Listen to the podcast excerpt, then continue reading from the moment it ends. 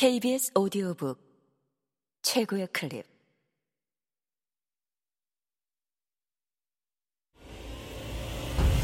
KBS 오디오북.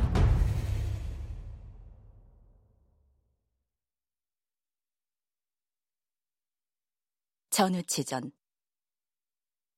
전상욱 지음. 온치가 대궐에서 숙직을 하였는데 선임 선정관들이 아침마다 괴롭히면서 차례대로 매를 때렸다.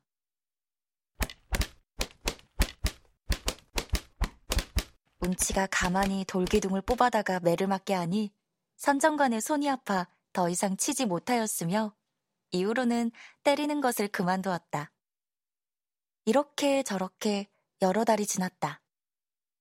선임 선정관들이 하인에게 분부하여 운치에게 허참내 하기를 재촉하니 운치가 말하였다. 내일 날이 밝으면 백사정으로 모두 나오시게 하라. 이튿날 선정관들이 말을 타고 오며 살펴보니 푸른 차일은 공중에 솟았고 고운 빛깔의 자리를 좌우에 버려놓았으며 맑은 풍악 소리며 풍성한 음식이 아주 화려하였다. 선정관들이 차례로 자리에 앉은 후 음식상을 들이고 술잔을 돌리어 취기가 올랐을 때 운치가 말하였다.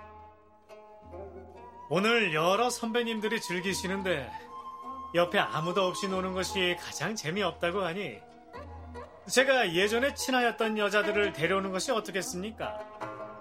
선정관들이 술에 취하여 기뻐하며 말하였다. 오, 전조사에게 이런 호기가 있는 줄을 몰랐도다. 그대 제주대로 하라. 운치가 즉시 하인을 데리고 나는 듯이 남문으로 들어갔다. 선정관들이 칭찬하였다. 전 조사가 하는 일이 이렇게 기특하니 좋기 큰 도적이라도 감당할 것이로다. 오래지 않아 운치가 많은 여자를 몰아와 장막 밖에 두고 다시 큰 음식상을 들여와 즐기면서 말하였다. 말단인 제가 선배님들의 분부를 받들어 여자들을 데려왔으니 각각 한 사람씩 앞에 두고 흥을 돋게 하는 것이 어떻겠습니까? 모두 좋다고 하니 운치가 먼저 한 여자를 불러 가장 높은 선정관 앞에 앉히며 말하였다. 너는 떠나지 말고 착실히 모셔라. 그러고 나서 차례대로 한 사람씩 앉히고 보니 이는 각각 선정관들의 아내였다. 선정관들이 서로 알까 두려워하며 아무 말도 못하고 마음속으로 크게 분노하였다. 드디어 상을 물리고 각각 말을 타고 급하게 집으로 돌아가니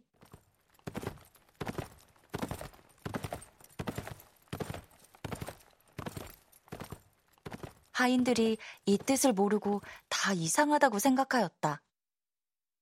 선정관들이 각각 집으로 돌아왔더니 급한 소식을 전하러 오는 사람도 있고 청심환을 구하러 약방으로 가는 사람도 있으며 의원을 청하여 침을 맞는 이도 있고 초상이 났다고 통곡하는 사람도 있어 집집마다 경황이 없고 분주하였다.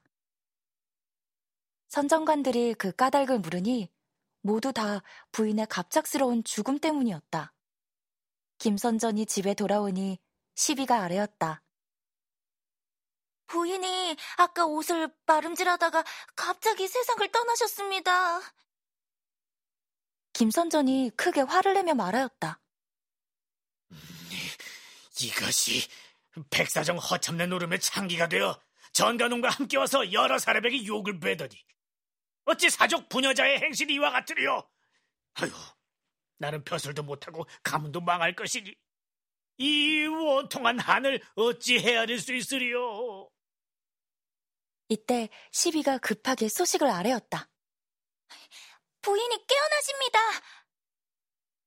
김선전이 화를 멈추고 급히 내당으로 들어가니 부인이 일어나 앉으며 말하였다.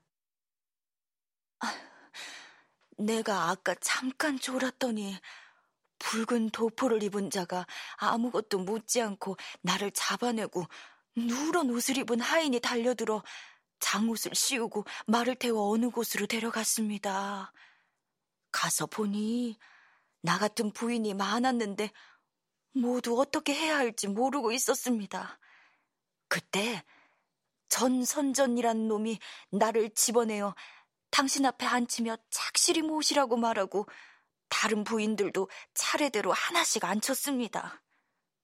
선정관들이 자리에 앉아 상을 받다가 벼랑간 당신이 성난 얼굴빛을 띠면서 일어서서 말에 올라 돌아가니 다른 사람들도 부인들을 돌아보지 아니하고 몹시 화를 내며 흩어졌습니다. 저도 다른 여자들과 함께 몰려 방황하다가 깨달으니 한탕 꿈이었습니다. 집안 사람들이 나를 죽은 줄로 알고 슬피 울면서 통곡하니 그런 변개가 어디 있겠습니까? 김선전이 이 말을 듣고 어이없어 하였다. 다른 모든 선정관들도 원통하고 분함을 이기지 못하며 말하였다. 대역부도한 전원치놈이 조정에 들어와 우리를 욕보이니 어느 때 이놈을 죽여서 한을 풀리어. 전운치가 모든 선정관을 속이고 돌아와서 내가 나라의 죽을 죄를 용서받고 오히려 벼슬까지 받았으니 임금의 은혜가 만극하도다. 마땅히 개과천선하여 충성을 극진히 하리라. 라고 생각하고는 마음을 다하여 맡은 일을 하고 사복 씨의 말도 잘 돌보아 살찌고 병이 없으니 조정에서 모두 기특하게 여겼다. 한경도 가달산에 염준이라 하는 사람이 용맹이 뛰어나고 무예가 출중하였다.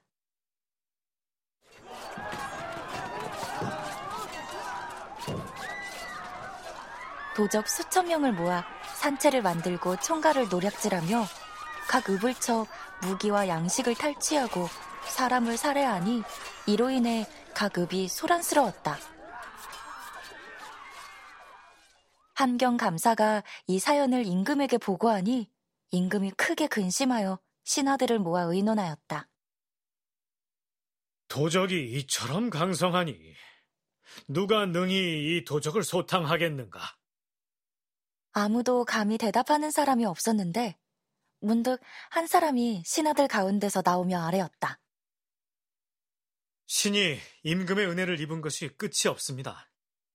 비록 재주는 없으나 염준의 머리를 베어 전하의 근심을 덜어드릴까 하나이다. 임금이 보시니 이는 전운치라 크게 기뻐하면서 신하들에게 물었다. 오호, 경들의 생각은 어떠한가? 여러 신하가 다 마땅하다고 아뢰니 임금이 말하였다. 병력을 얼마나 뽑아쓰려고 하느냐? 적의 세력이 크다고 하니 신이 홀로 나가 적세를 탐지한 후에 군대를 움직이는 것이 좋을까 하옵니다. 임금이 허락하시고 군대를 지휘할 수 있는 칼을 주시며 마음대로 호령하라 하시니 운치가 임금의 은혜에 감사해야 하고 조정에서 물러나왔다. 이튿날 출발하기로 하였는데 그날 밤에 구름을 타고 집으로 가서 어머니를 뵙고 임금의 명을 받아 적세를 탐지하러 간다는 사연을 말씀드리니 부인이 경계하여 말하였다. 적세의 허와 실을 모르고 함부로 들어가는 것은 매우 위태로운 일이니 극진히 조심하여 임금과 어버이의 바람을 저버리지 말거라. 운치는 어머니의 명을 받들고 서울로 돌아왔다. 날이 새자 포교 등 10여 명을 데리고 길을 나섰다.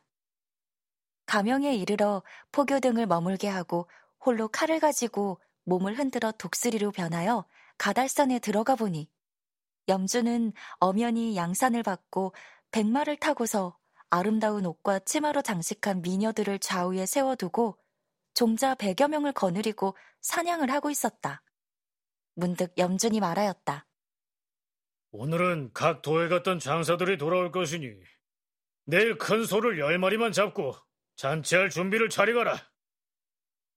운치가 염준을 살펴보니 기골이 장대하고 얼굴빛이 붉으며 눈이 방울 같고 수염이 바늘을 묶어 세운 듯하니 정말 일세의 호걸이었다.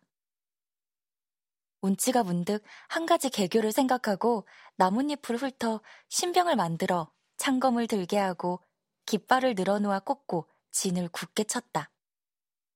운치가 머리에 쌍봉투구를 쓰고 몸에 붉은 점포를 입고 칼을 들고 오추마를 타고 적진을 깨칠 듯 달려갔다.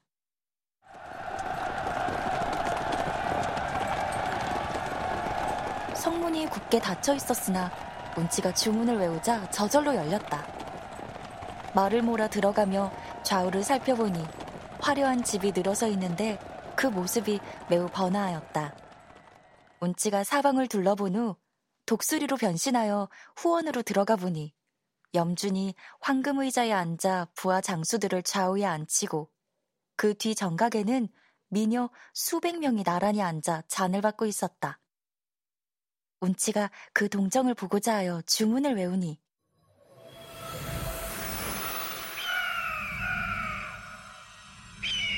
무수한 독수리가 하늘을 덮듯 내려와 사람들 앞에 놓인 상을 다 거두어 가지고 하늘로 높이 올라가며 광풍이 크게 일어나 모래가 날리며 돌이 굴러다녔다. 그 자리에 있던 사람들이 크게 놀라 눈을 뜨지 못하고 바람에 날려 쓰러졌고 차일과 돗자리 같은 것들도 다 날아가 공중으로 올라갔다.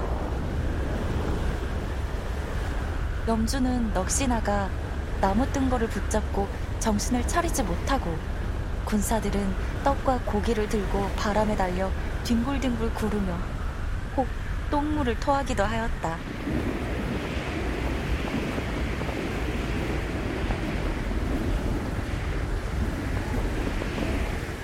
두어 시간 동안 난장판이었다가 염준과 장졸들이 겨우 정신을 차려보니 문득 흰 눈이 퍼붓는 듯 내려 순식간에 십여 길이나 쌓여 눈을 뜨지 못하고 어떻게 할 줄을 몰라 허둥거리고 있는데 갑자기 바람이 그치며 눈 내린 흔적도 사라졌다.